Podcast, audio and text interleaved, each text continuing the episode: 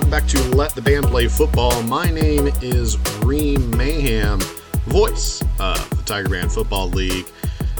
Sports fans, this week's episode is going to be quite a bit different from our normal episodes due to some unforeseen circumstances I couldn't really work around. This week, you're going to get a short solo show from me. Next week, either there will be no show or we'll have a guest host and guest panel run that.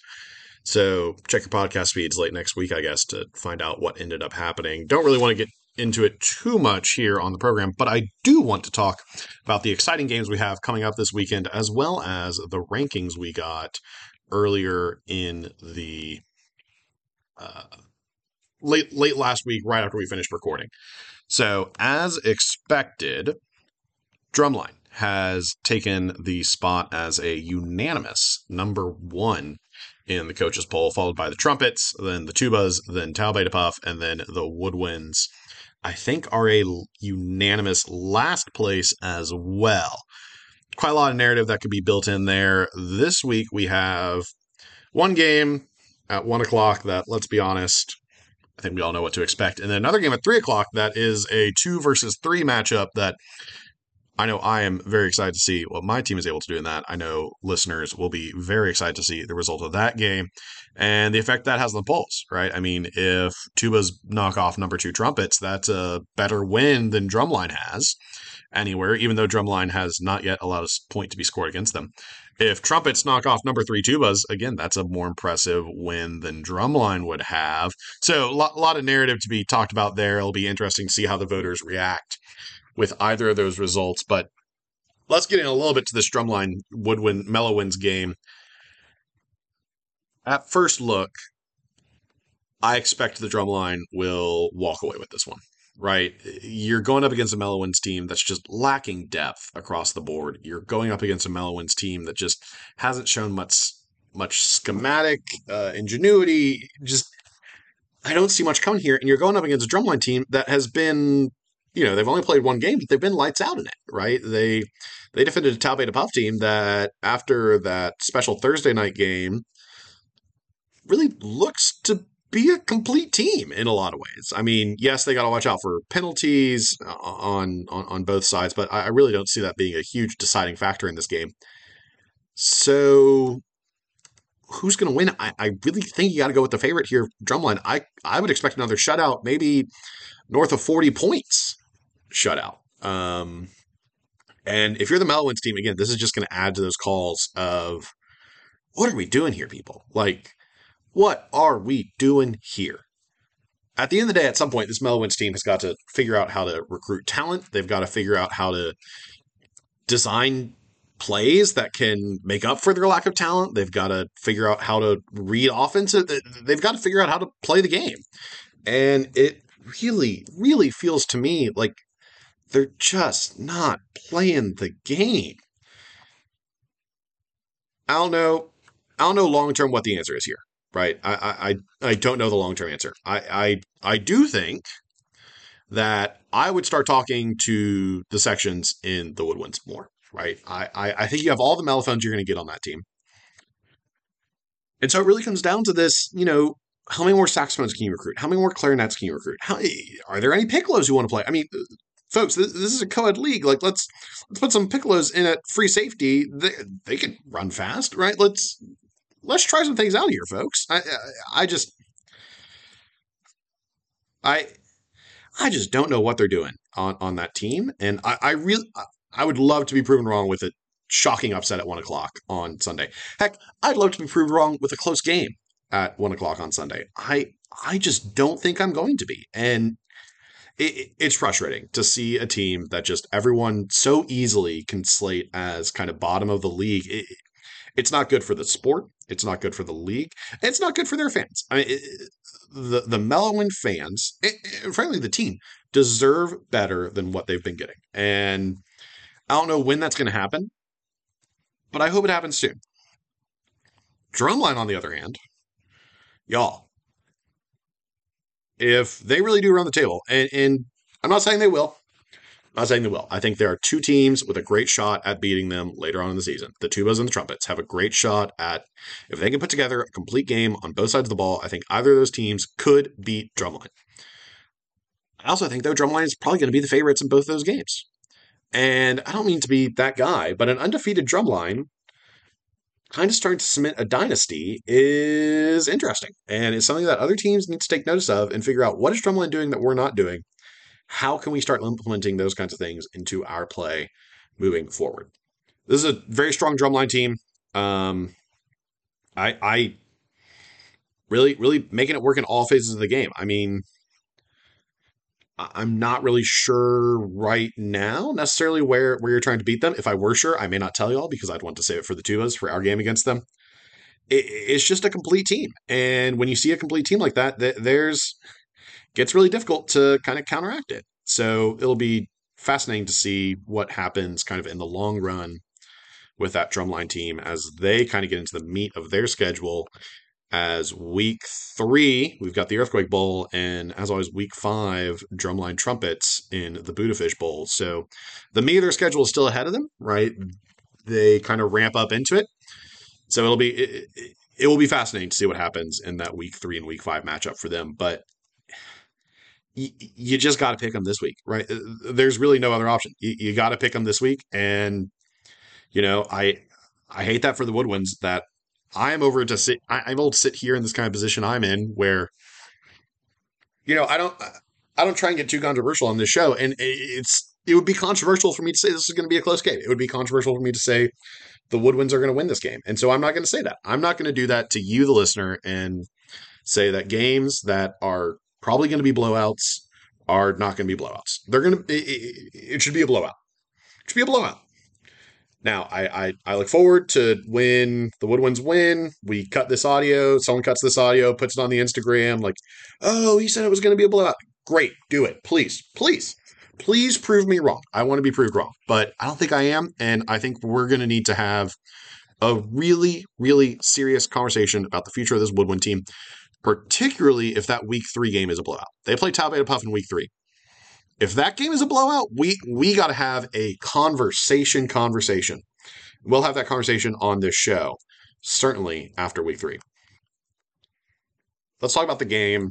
I think everyone will be tuning into, and folks, I, I'd really encourage you to come out to this game. Three o'clock, tubas at trumpets. Now, th- there is some rumor from the league office that this game might get pushed back 30 minutes or so. There's a Bengal Brass event, I'm told.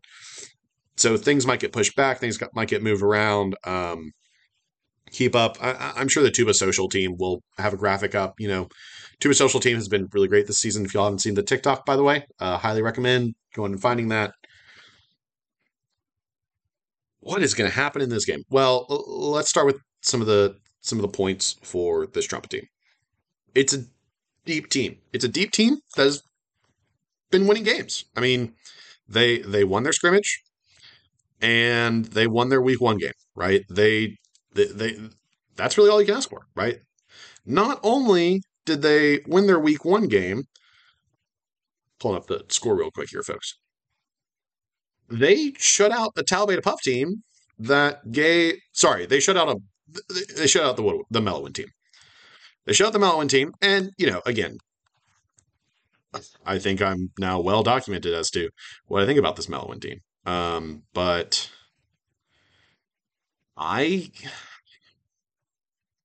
I just gotta say, I've got some questions about you know, is this Trump team really this good, or is this Mellowin team really that bad? But they shut them out 34 nothing, right? That's that's an accomplishment, however you look at it. They shut them out 34 nothing. That's a win. A win is a win. They're ranked higher than the Tubas for a reason, right? The Tuba defense did not perform like the Trumpet defense performed. So let's let's see what happens, right? This should be a good one. I, I think the Trumpets have depth. I think now that they figured out their play calling situation after week zero, that they're in a really good spot on that end.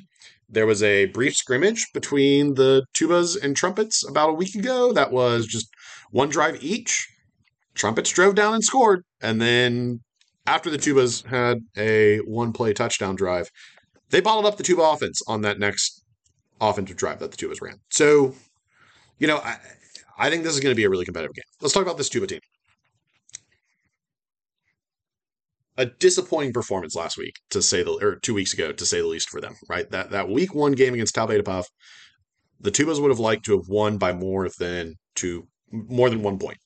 Right, we, we would have liked to. I'll say it. We we would have liked to have won by more than one point.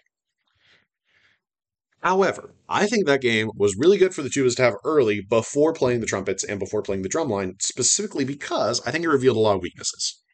I think this is a Tuba team that's going to adapt a lot. I think you saw a new defensive scheme in the second half from the Tubas that re- really worked, right? And I think knowing that that defense can be versatile is kind of an asset for this Tuba team.